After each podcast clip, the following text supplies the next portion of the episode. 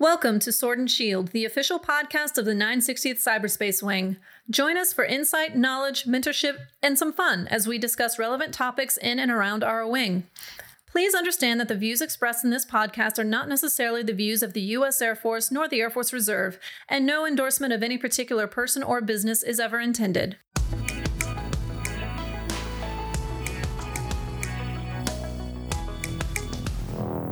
Welcome to another episode of the Sword and Shield. I am Chief Master Sergeant Christopher Howard, 960th COG Superintendent, and today with me I have Captain Billy Hutto, Chief of StanEval, 960th COG. Master Sergeant Jarrett Miner, 854th Combat Operations Squadron, Unit Crew Advisor. Awesome, gentlemen. I really do appreciate you guys taking some time today. Um, we were talking a little bit ago about uh, 9 11 and uh, kind of uh, where were you, right?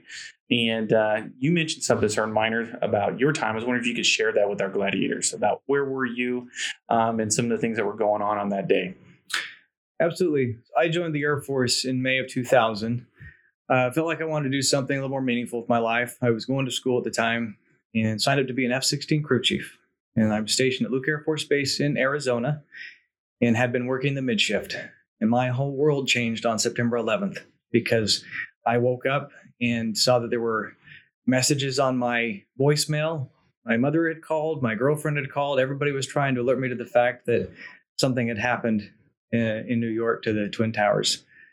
And uh, they called us all into work, and we all got caught up on the news that was happening and, and then got on with our workday. Gotcha. So that really did change the workday, right?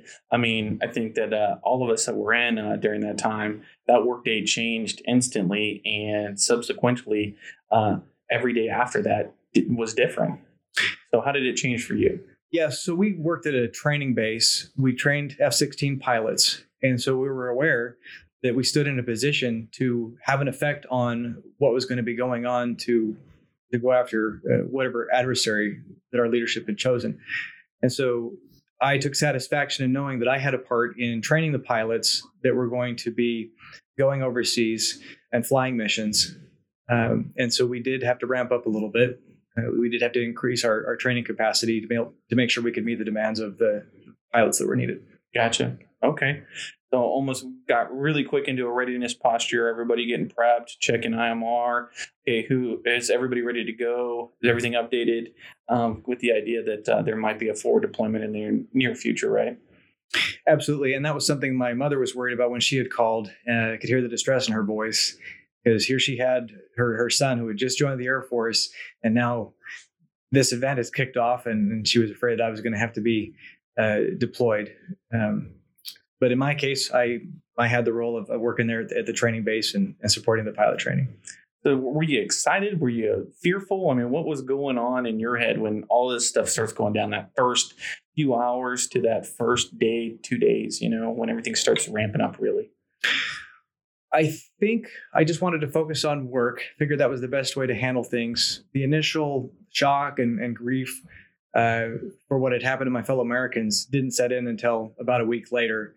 But being able to feel like I was part of something bigger and, and part of something that was going to kind of help solve the problem. Gotcha. Helped. Yeah. Understand. So I was actually overseas at the time already um, when uh, things were going down. We were briefing a, a, DV in our facility. I was actually in a bunker in uh, in Germany, and uh, we get word during the brief that uh, that uh, the first tower has been hit. Um, so we had just gotten this TV installed into the work center, uh, having a cable feed into it. Uh, so we had uh, Fox News and we had AFN, and that was about it, right there. I think we had CNN as well. So we only had like just a couple of stations um, which was not abnormal uh, back then, uh, especially overseas. You know, you had AFN, then you had AFN, and then there was the the the time and truth favorite AFN um, that you could watch the whole time. So you know, having these news news outlets was uh, pretty interesting. So we bring that on, and we're like, man, this is crazy, right? Uh, I can't believe this is happening. And everybody's questioning: Is it is it an accident? Is it uh, you know what happened? Why why did this plane hit? And then we we bring on the TV, and then we see the second one hit, and that's that reality moment, right? Uh, instantly, everybody just whoa this is no longer an accident. It's no longer a mistake. This is purposeful. Um, and uh, you know, that's when it starts setting in. I could I could still remember my stomach just kind of knotting up right there because we realized that uh, you know, holy crap, this is going down. And uh, so we brief uh, our DV um, and we're explaining to him what's going on. We're showing him on the TV. Uh, then his aide comes in and says, "Okay, Pentagon's been hit." He's like, "All right, we're bagging up. Let's go." Uh, and him and his team rolls out. Uh, so we're getting prepped. Uh, we start uh, shutting down our facility. They start locking down the base, and everybody's in the uh, you know, the oh crap mode, you know, pucker factor's high and everybody's getting prepped. We're running uh, different perimeter checks and the gate's shut down. Everything's getting shut down and people are freaking out. We got people stuck in cars on the base. They can't go anywhere because everything's just there. It's a parking lot and everybody's freaking out and there's nothing. Nobody knows anything. So it's definitely crazy. Um, but Captain Hutto, you were somewhere completely different. So can you tell our listeners uh, what was going on with you? on 9 11? Sure. Um, I was 19 years old. I was a civilian, still trying to figure out what the heck I was going to do with my life. Um, I was working at a newspaper, Times and Democrat, um, based out of Orangeburg, South Carolina at the time. And I worked in the circulation department. And um, I just remember that morning being fairly quiet and someone coming into our department saying, Hey, there's a plane that hit one of the uh, the Twin Towers. Um, so I, I, go to the break room and, and check it out. And uh, um, I just remember feelings of sorrow, um, kind of tragedy, knowing that this type of accident had, uh, had happened and occurred. Um, and as we're watching, of course, the second plane hits, and those what was peculiar was those feelings slowly changed to suspicion uh, anger, uh, questioning what the heck is going on. Um, the news department that was just uh, next door to us was an absolute chaos. Yeah. Uh, back then, the news newspapers were still pretty much a major source for information. Um, way before iPhones, smartphones, um, so you couldn't just pull out your phone and get, you know, the latest uh, the latest news. So um, walking through there, uh, people, uh, writers and editors shouting like crazy. Uh, everybody's on the phone uh, screaming to try to figure out what what's going on. Reports coming in everywhere. Um, uh, every seems like every minute something was coming off the AP wire on a new piece of information that came in, but it was so fragmented that it was hard to make sense of what was going on. And um, we uh, we normally put out a daily newspaper, but the appetite for information was so great during that time that we, we put out a special edition for the afternoon. Um, and we essentially gathered as much information as we could, packaged it up, you know, nicely. And right. uh, it was pretty much all hands on deck. Take all these newspapers out to every place in the city, newsstands, um, anywhere where we can get this information out. I can remember walking into a convenience store with a stack of newspapers um, and people uh, grabbing the newspapers out of my hands before they even hit the stand. Yeah, and and um, the, again, the, the the appetite and the desire for what what's going on was so incredibly high. That was, as a 19 year old, that was the highest I'd ever experienced uh, for just a frenzy for for information. Um, and then, of course, later on, we hear that the Pentagon's hit. The, the flight in uh, Pennsylvania right, goes down. Yeah. And then I think we all kind of realized that um, this is most likely an attack. And uh, I had been contemplating the, the military, the Air Force, up to that point. Um, I hadn't made any decisions yet, but I think that's the catalyst that that spurred me to go talk to um, recruiters. It took a while to, to eventually get into uh, delayed entry and, and eventually into the um, basic training, which was February 2003. Um, but it was things like that and realizing there's a greater need um, in the country right now. And, and I, I think that uh, my time is better uh, served, you know, in, right. in, the military than it is being a bean counter for the circulation department of this newspaper. No, I mean, that's an interesting point, right? I think that uh, it changed uh, the perspective of many Americans uh, at that point. I mean, uh, all of us have been in for a day or two now, and we've been through the greater part of uh, you know 20 years after the fact. Um, those those first few years, really, the surge of uh, recruitment um, was based on that that feeling, that need to serve, based on some of these issues that happened. Um, so when you originally joined, what was the the, the culture kind of like, right? What was the the feeling of, of of service to you, Miner? Well, I can tell you it was a lot easier to get on base before that happened. Uh, things felt a little more free and easy, right, so to speak. I remember so like when uh, everybody was joining when I first came in in the '90s, it was like college, college, college. I'm, I'm doing my four years. I'm getting my GI Bill, and I'm going to go to college, and I'm going to make something of myself. And it was uh, it was really um, focused in the line of um, I'm going to leverage this service for good, right? I'm gonna I'm gonna serve my country a little bit. I'm gonna get a GI Bill, and then I'm gonna go out and do something with it. I'm gonna get get a little bit of this piece for me. Um, and then after 9/11, you start talking to individuals, and you hear stories like Captain Hutto's, um, where there was a sense or, or an urgency uh, in some senses of, of having to serve and do something because um, as an American, we just couldn't stand uh, for this to go, you know, unacknowledged and, and, working towards it. What do you think, Captain Hutto? So I agree, and and all of us that went in, um, and I can speak to those who uh, were in my BMT flight, and right. of course others uh, that I met later on. We all kind of knew we would probably get, uh, you know, tapped for some type of deployment. We knew what we were going into. Um, I believe at that point in, in February of 03, we'd already gone into Iraq, um, and we were just going into, I want to say Afghanistan uh, at the time. And can remember um, TI pulling us into the day room because CNN or Fox or someone was actually showing live uh, live footage of um, missiles being launched uh, at at night, you know, into wherever they were, yeah, whatever target it was, um, and that sense of like this is real. So we thought that uh, we would probably uh, be involved in something pretty pretty big, something pretty important, and then we're actually seeing it unfold unfold right. uh, before our eyes. Shock and awe, right? It was shock and awe for sure. Um, and it made us realize really quickly um, that our commitments were real. Right. You know, so um, that definitely impacted my my very, very, very early outlook on my military career. You know, only being in like literally weeks yeah. at that point. Um, so I never got to experience that that kind of calm. I don't want to say calm, but more of that uh, steady, steady state, not not at war. Right. Um, I mean, I came in right at the uh, tail end of take the money and run, right? So everybody was getting the, the money and exiting when they were doing a big drawdown. So it was a lot different, right? Uh, we were flush with people. Um, the, the mission set was pretty steady state.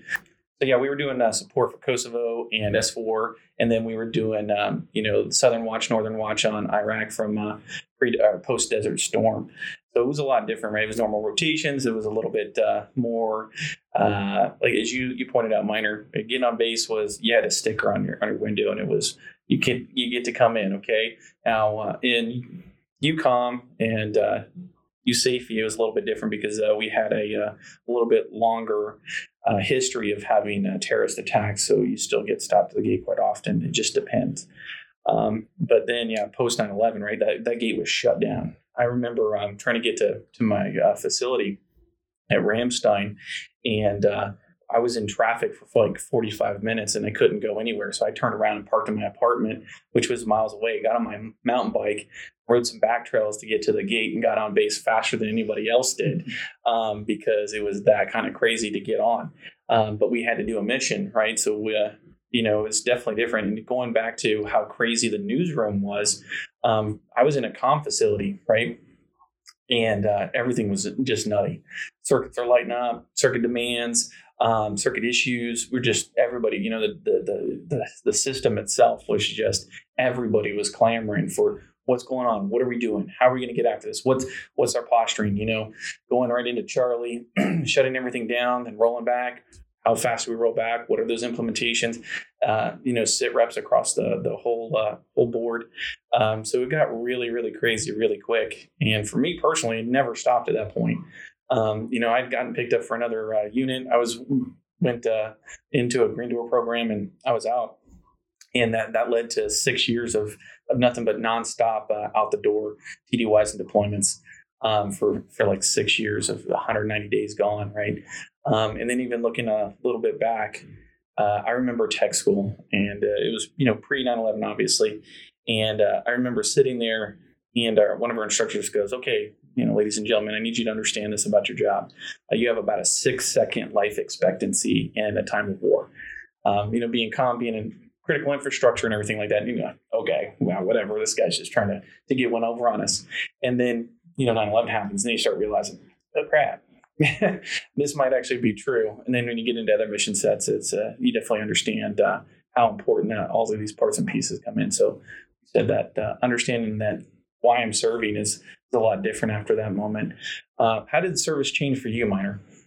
I, I think from what you described, things seemed kind of benign before, but then everybody started to rally. Right. And, and that was a good thing, both in the community and in the unit.